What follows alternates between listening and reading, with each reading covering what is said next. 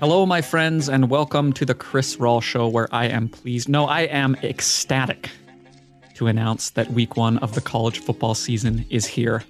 I cannot describe how much happiness this inspires inside me.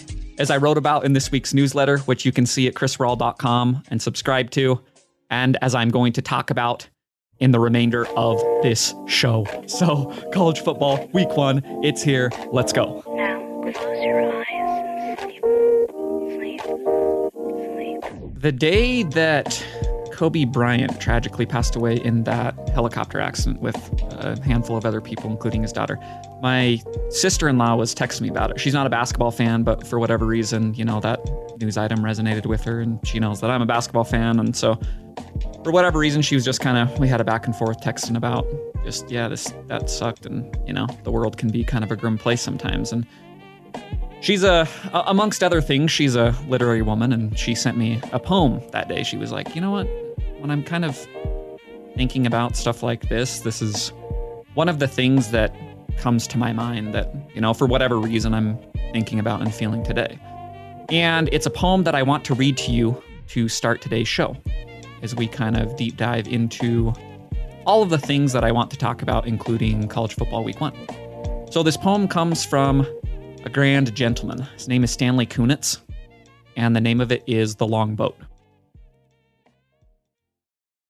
When his boat snapped loose from its mooring, under the screeking of the gulls, he tried at first to wave to his dear ones on shore. But in the rolling fog, they had already lost their faces. Too tired even to choose between jumping and calling, somehow he felt absolved and free of his burdens.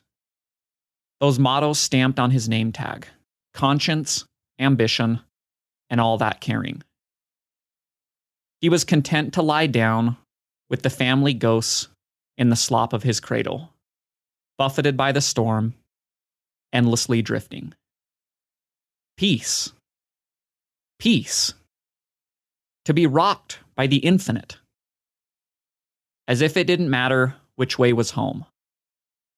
As if he didn't know he loved the earth so much, he wanted to stay forever. So it's a great poem that deals with some obviously very heavy themes about mortality and meaning in life. Um, and I'm really glad that she introduced into my life because, you know, as as you know, as a listener of this show, there's many things within this that I think about that I thought about before the poem was introduced, that after the poem was introduced, kind of are randomly called to mind intermittently here and there. And I go, oh. And I had a very strange experience.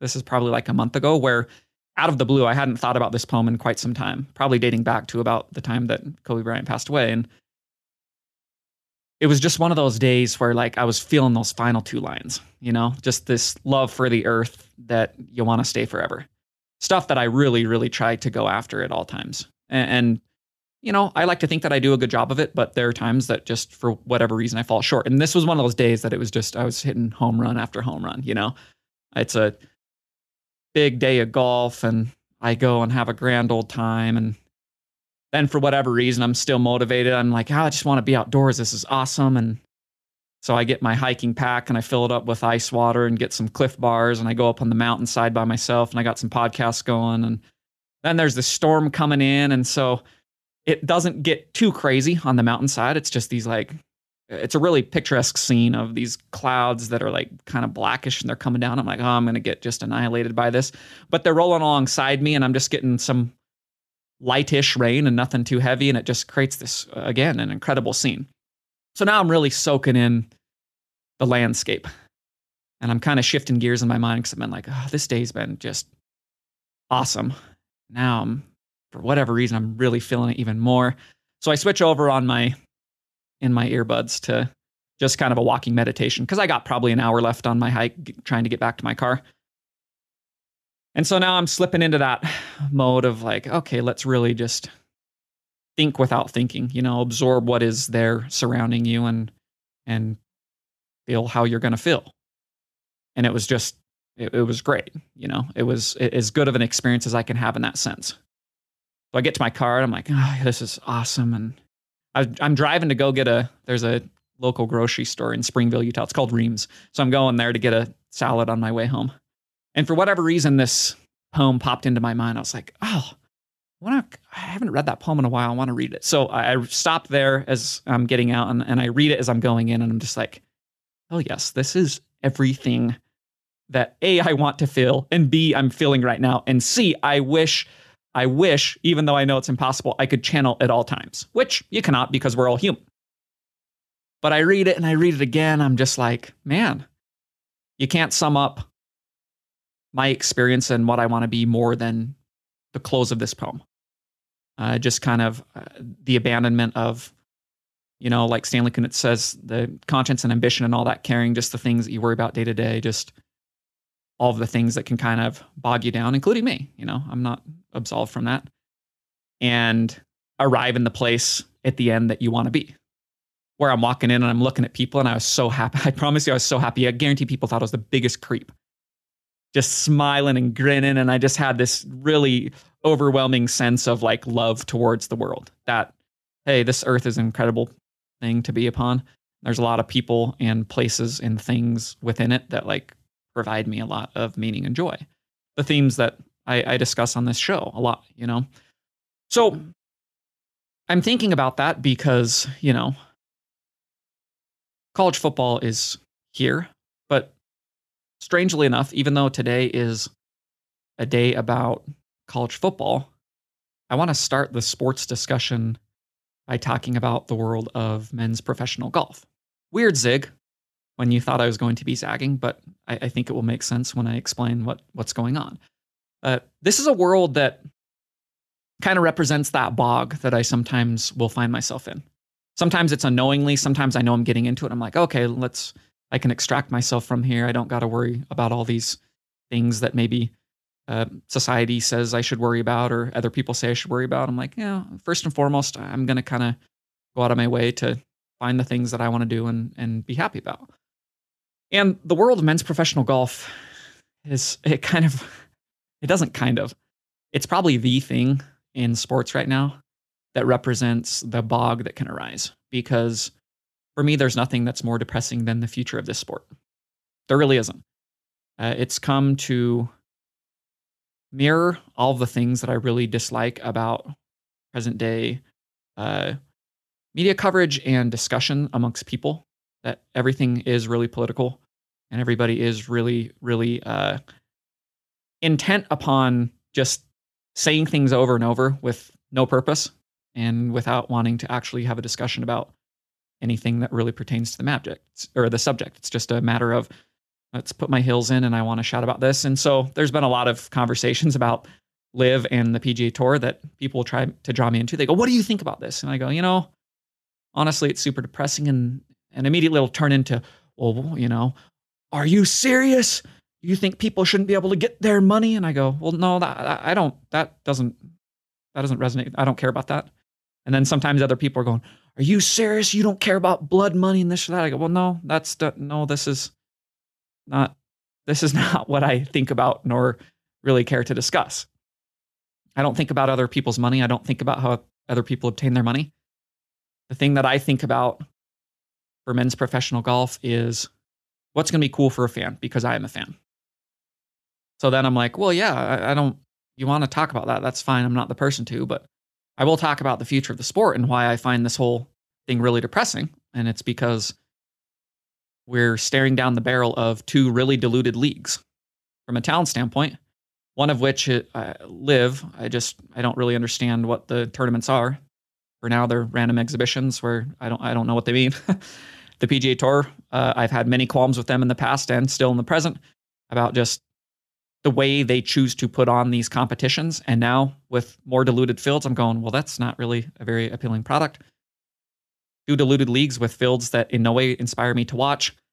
And then hovering over all of that is the four majors, the four things that you always go, well, these are at the very least, these are going to be good. And now we're kind of at this crossroads of they're deciding who is who is going to be banned or should we ban or who plays and who doesn't. And now I'm going, so we could just get diluted fields everywhere and a sport that instead of ever being talked about the golf that is being played, every discussion is just about the political side of what is happening. Again, all the things that I really don't care to be a part of. There's a reason that I extract have completely extracted myself from any news that is not related to sports. And then when it infiltrates sports, I go, I just don't care to be a part of this. That's depressing for me as a fan and as a person who wants to be apart from politics.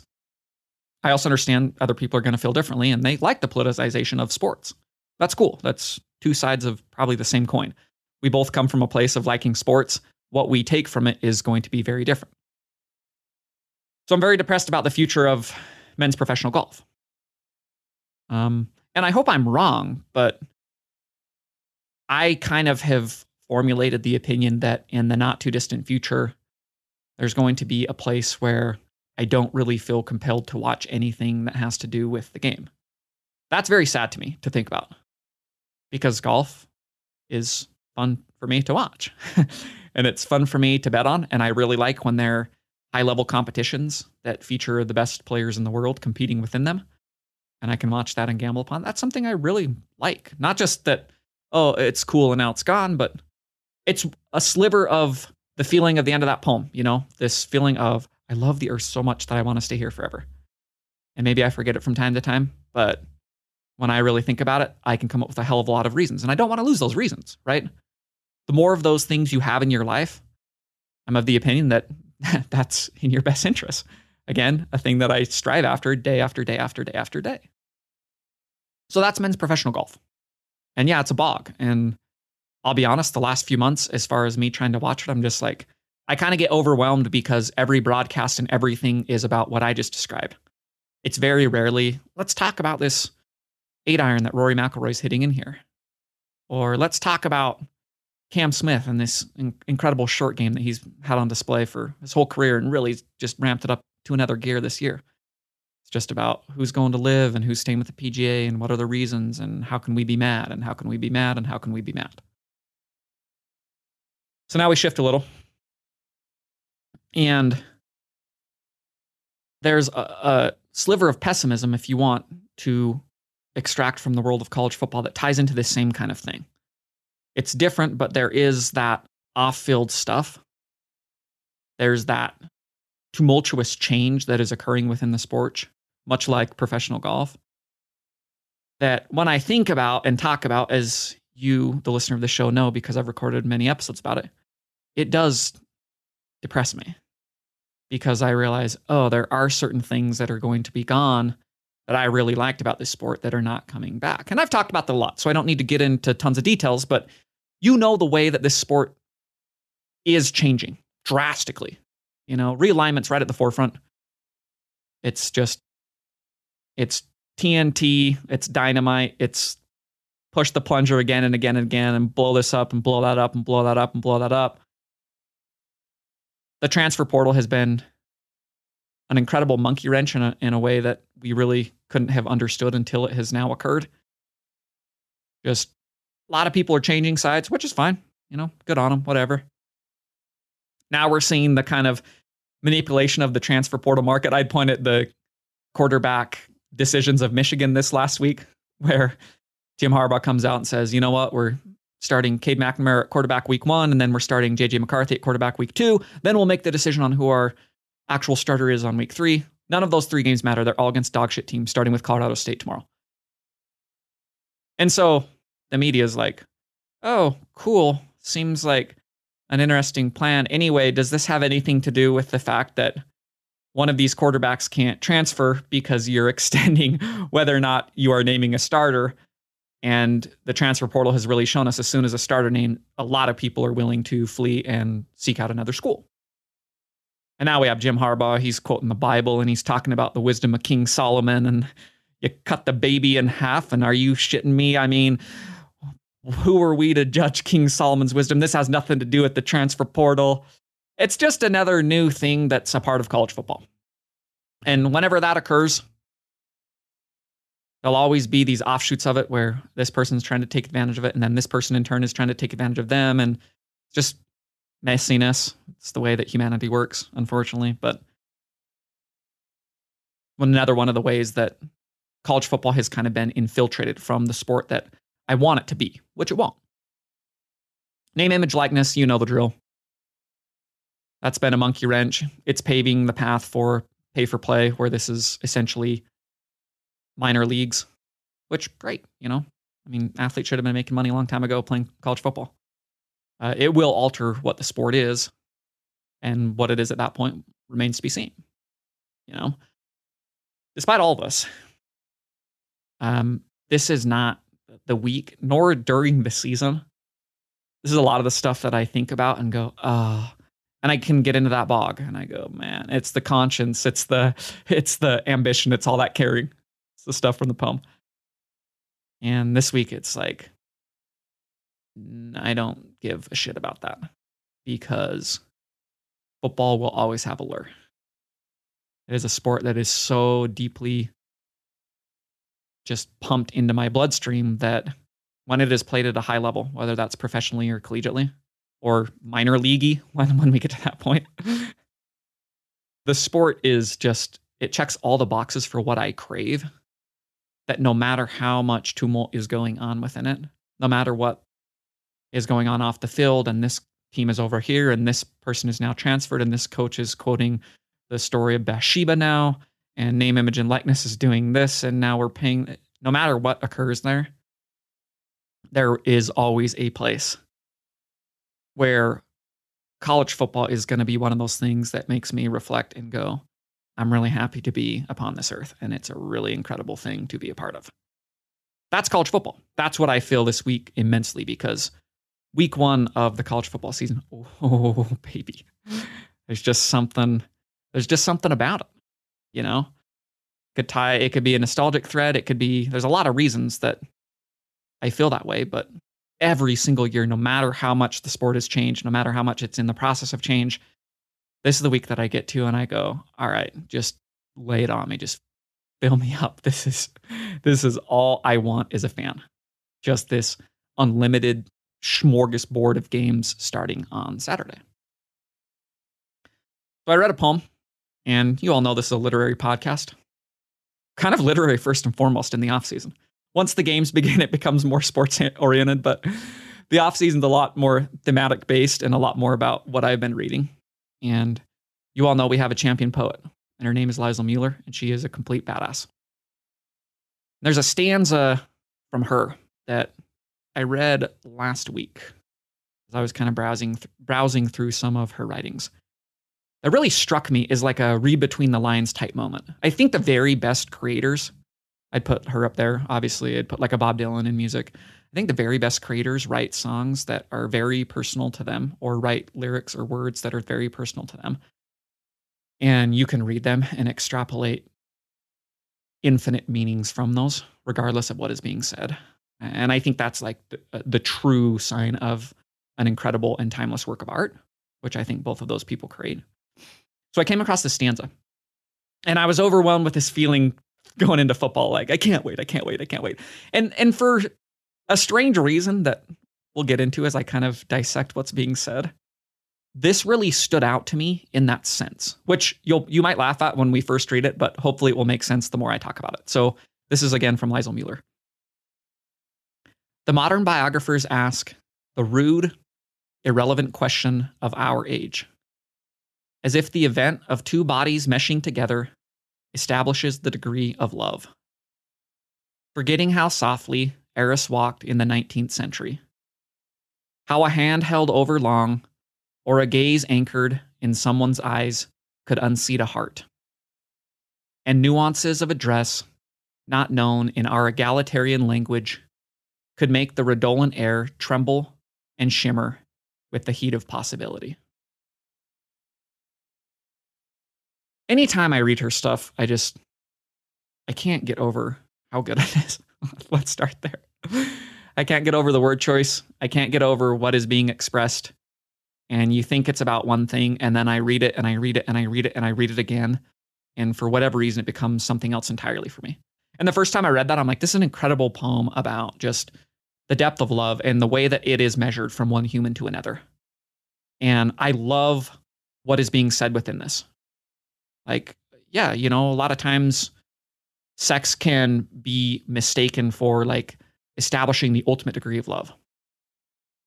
And if you go deeper and think about things, there are a million different ways that we actually cannot measure within our language that make you feel that uh, the, the heat of possibility, the tremble, the shimmer, to steal her incredible word choices. I love the image of the gaze anchored in someone's eyes. That's the line that really stood out where I was like, oh, yeah, I, I've actually felt that before. That is an incredible line. We've all felt the various random things um, in human to human love, where it's just like, oh, yeah, that's, it's kind of strange to describe, but if you felt it, you felt it. And there's always these little moments with whatever the person or whoever it may be where you're just like, oh, yeah, for whatever reason, that was really meaningful in a way that, like, somehow sex, it's not a proper comparison. Somehow this thing could be just as, if not more meaningful. Again, a really incredible part about human experience, just the ways that you can measure and the ways that you cannot. So I read that and then I go even deeper between the lines as I'm reading it within the recent past.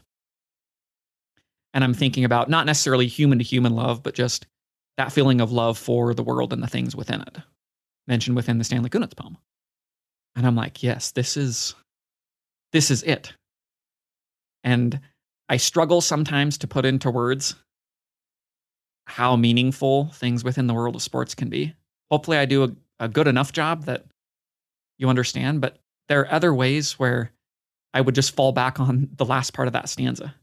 And I go, you know what? There are just there are things that are not known in our language that make me feel and if you feel that same way, you know. So that's where I get with week 1 of the college football season. And I go, yeah, the, sport is changing. There's a lot of upheaval. It's different, but no matter what, there's something so electric about the true opener, not week zero, where it's a bunch of dog shit in Nebraska losing. The true opening week, where it's everybody going, just full bore ahead, zero to 60 in one second flat. There's something so electric about that that I can't even fathom it. So now I'm here the day before and just, oh, I'm thinking about poems. I'm thinking about this, thinking about that. I'm got four sports books open on my other monitors. I'm recording this, just kind of tracking the lines out of the side of my eye. Don't worry, still paying close attention to what I'm saying. But it's the things are aligning to make me feel what I want to feel a great, vast sense of love for this thing that is a part of my life. So now we're fast forwarding to Saturday, if I may, and I can kind of project down the road because I've experienced this many times before. And the feeling is always the same, which is why I love it. Just you go to the 10 a.m. time slot, and I'm like, I can't wait. I cannot wait. I cannot wait. The helter skelter viewing experience of that first, just here's all these games. Go at them. Have at it. Place your bets. Put your screens up. Get every screen you can muster up. Start cheering. Start screaming. Get your food out. Get your drink. Whatever, whatever you want. Get it out. It's go time. And I look at 10 a.m. and there's not a headlining game, and that's it's one of the great lures of college football. I wrote a little bit about this on Wednesday's newsletter. I'll expound a little bit more on it. But the 10 a.m. time slot, look at that right now. You got Buffalo, Maryland. Oh boy, that's not a good game. You got Colorado State, Michigan, King Solomon's Exodus. Colorado State going in there to play against half of the baby. You have North Carolina against Appalachian State, which to a college football fan, it's kind of a, a wet dream. It's the geographical ties of teams that don't really play often. There's the big brother against the little brother usurper dynamic. App State is now swung to be a slight marginal favorite within this game because North Carolina struggled so bad against Florida A&M last week. It has all the makings of just a game that a true college football nerd ass like myself will love. Not a headliner. If college a random college football fan on the street is like, "Oh, oh, it's the first week of Saturday. What should I watch?" I'm not going to tell him that, but at the same time, it could end up being the coolest game of the day. That's part of why Saturdays are so rad. But then you keep going, you're like, okay, Rutgers, Boston College is gone. That game is dog shit. I'm going to be so into it. I promise you I will be. North Carolina State, East Carolina. Another wet dream for a college football nerd. Again, another geographical tie in. Again, another big brother, little brother dynamic about we're North Carolina State and we got potentially a really good top 15 team this year in East Carolina, the little brother, but always kind of plucky, and who knows, they're getting them at home, and you never really know within the sport of college football, and you never really know in week one. It makes no sense when you actually lay those games out that at 10 a.m., I'm going to be as happy as I can possibly be, but it somehow will be the case. It makes no hmm. sense that that's the most thrilling experience that Chris Raw could possibly have, but I promise you it is. That's kind of an incredible thing to have, you know? Those games, you go, yeah, those are pretty bad games. And I go, well, this, strangely enough, is a sport that it can be better if it's worse. It's a strange paradox. You get a really shit college football game, and in any other sport, you just be like, all right, I'm done. I'm out of here. Like when when there's shit golf being played in on the PGA Tour, I'm like, I don't want to watch this. This is dumb. I literally, I honestly don't want to watch this. I don't want to watch anything in professional men's golf right now. For whatever reason within college football, there's something about the sport. There's something about the the vast array of teams and styles and fan bases and whatever that tie in. I don't know. I honestly sometimes cannot explain it. there are nuances of address that I do not know. but but the funkier the game, the more like they just roll around in the mud, the better it can be. College football is the only sport like that. The headliners, they'll always have the publicity. They'll be the games that you mentioned to the casual football fan. What are the big games? I go, yeah, Notre Dame plays Ohio State. Oh, sweet, two top five teams. And Georgia, defending national champions, they play Oregon. Oh, sweet, two top 15 teams.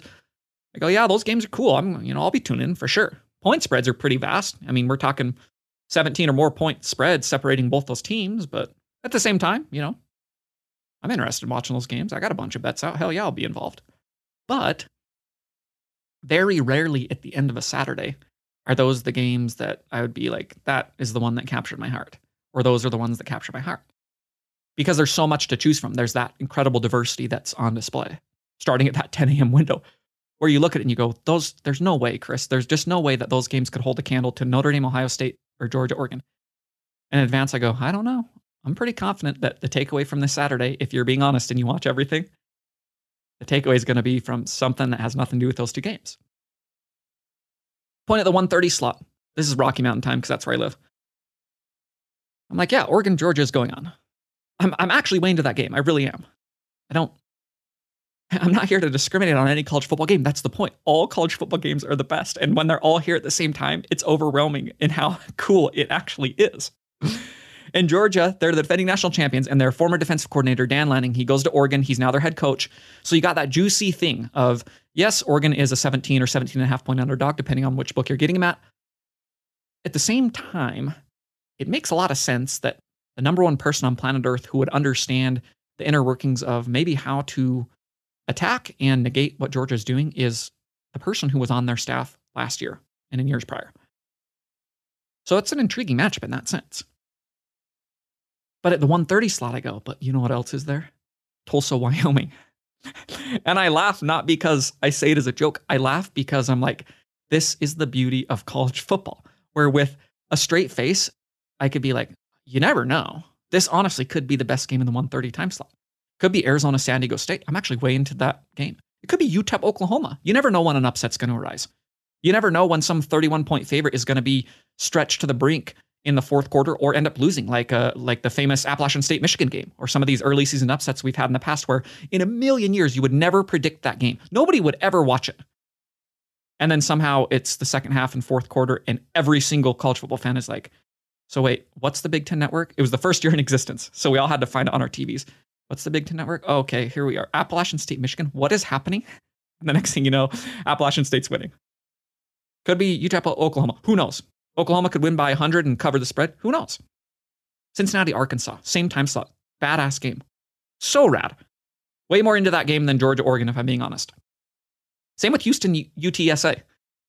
Uh, you might hear that and go, what? And I'm like, yeah, Houston, they could be the best non power five team in the country this year. University of Texas San Antonio has kind of had a really good track record quietly in the last couple years. Houston's only a four point favorite on the road. That game is very intriguing. Troy against Mississippi? Hell yes. BYU at South Florida? Hell yes.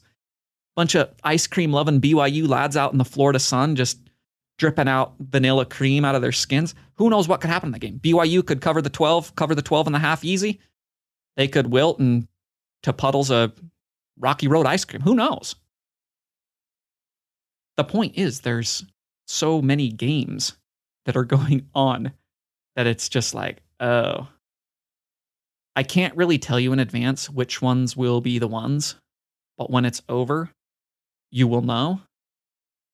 And it's really kind of hard to describe that experience of sitting through a Saturday and being a part of all that and getting to the end and being like, oh, I never would have expected. And yet here we are. There's one more thing I want to read. It comes from a really incredible novel. It's called Exit West. I would highly encourage everybody to read it. Written by a dude named Mohsin Hamid. Again, this is a reading show. Just because you get to listen to these quotes doesn't mean I don't expect homework out of all of you. At some point, I will create a book club and we're going to have little sessions about each of these. It's going to be awesome. Going to talk about Exit West. This is what uh, writes in it. When the tension receded, there was calm. The calm that is called the calm before the storm, but is in reality the foundation of a human life. Waiting there for us between the steps of our march to our mortality. When we are compelled to pause and not act, but be. I freaking love that quote. Love it, love it, love it, love it, love it. Can't even describe how much it represents just, again, a thing that I strive after. You're wrapping all these literary things that I've talked about today into kind of the same sphere. I think they tie into what he's talking about within this, where it's just like, you know what? There's, I know we want control. I know that uh, we worry about so many things. And yes, life can be super shitty. Yes, all those things are true.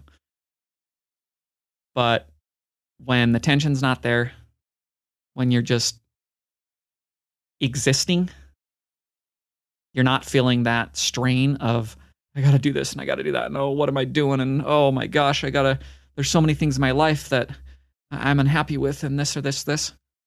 There is something incredibly profound within that. Just, you know what?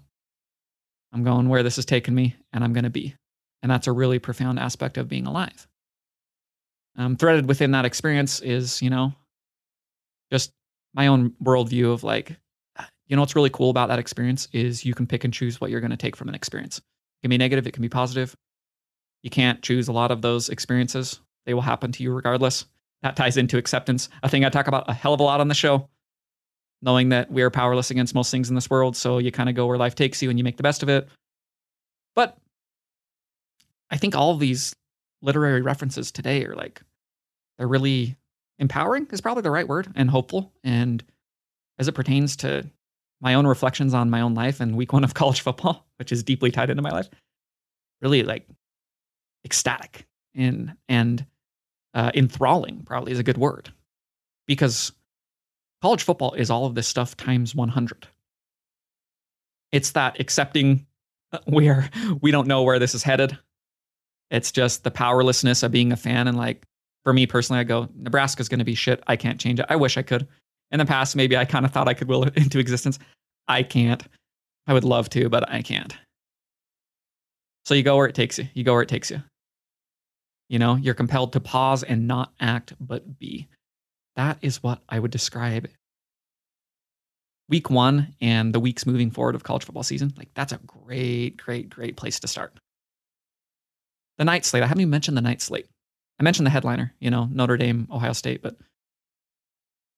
Utah, Florida's in there. There's so many other games. Actually, I don't even need to list them. There's just so many that all hold threads of intrigue. And there's a very real possibility that any game I've mentioned and any game I've not, it's going to be the game on Saturday where I'm just like, this might be the happiest moment of my life because I won this bet or this thing happened or this thing or whatever. You never know. But you get to the end of it and you go, hmm, the overarching thing that I feel after a Saturday of college football, especially that first Saturday, is just like the earth is a pretty incredible place to be. And you know what? I'm really happy to be a part of it. That's that's an incredible thing. It really is. You got the headliners there. You know, if the big game is a dud, Notre Dame, Ohio State, let's say that game. Some fans are going to complain, and I, I actually think that misses the point. I think that misses what I've been talking about that Saturday can offer everything. You know, it offers the chance that Memphis, Mississippi State could be better than Notre Dame, Ohio State for whatever reason. Could just be a better game. There could be a million different threads that each individual person could extract. Think about reading a Lisel Mueller poem or listening to Bob Dylan song. You can take what you want as it pertains to meaning from something. A lot of times you cannot choose the thing, but you can choose what you extract. There's a chance that Memphis, Mississippi State is better than Notre Dame, Ohio State. There's a chance that Georgia State, South Carolina is better than Utah against Florida. I go on and on and on and on and on and on and on and on and on and on. And that's why Saturday is my favorite sports day of the entire year. September 3rd, that's what it falls on this year. It's the first week of September, always somewhere in there. The single digit September Saturday, there's gonna, it's always gonna hold a very special place within uh, the framework of my life because it reintroduces the thing that no matter how much the sport changes, I always crave. Ton, a ton, a ton of football games going on simultaneously that I can bet on that are happening in waves at each time slot and staggered so you can just consume everything and anything. All of them capable of being complete dog shit or, strangely enough, the greatest game ever or anything in between. And what other sport can offer that?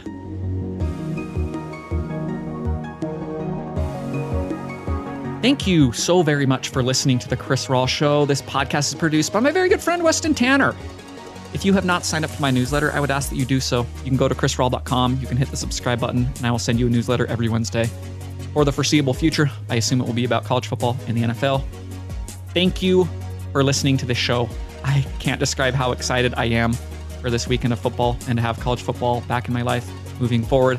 I hope you all feel the same way, and I will talk to you on Tuesday.